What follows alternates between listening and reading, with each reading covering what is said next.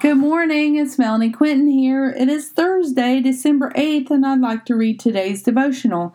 Let your lips speak joy and laughter. Job 8:41. He will once again fill your mouth with laughter and your lips with shouts of joy. Do not let what you are facing take away your laughter and joy. This time of year should be filled with a lot of joy and laughter, time with family and friends, time to be thankful for all your blessings, time to rejoice over the blessing of the Lord Jesus Christ in our lives. What keeps your mouth from speaking joy? Why are you keeping your laughter bottled up inside? Do you know that greater is He who is in us than He who is in the world?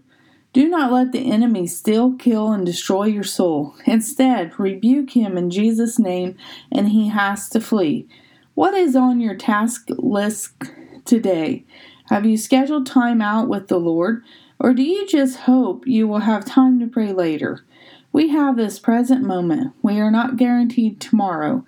Cherish the moment you have today.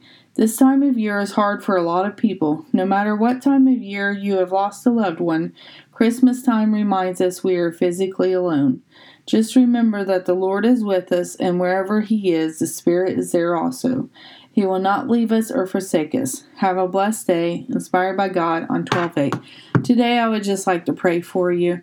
Dear Heavenly Father, I just thank you for everyone that is listening today, Lord, that you would just open their minds and their hearts and their souls to receive whatever blessing um, that you would have upon them today, Lord. I ask for your provision over them. I ask that you just go before them and guide them through every decision that they need to make. It's in Jesus' precious name I pray. Amen.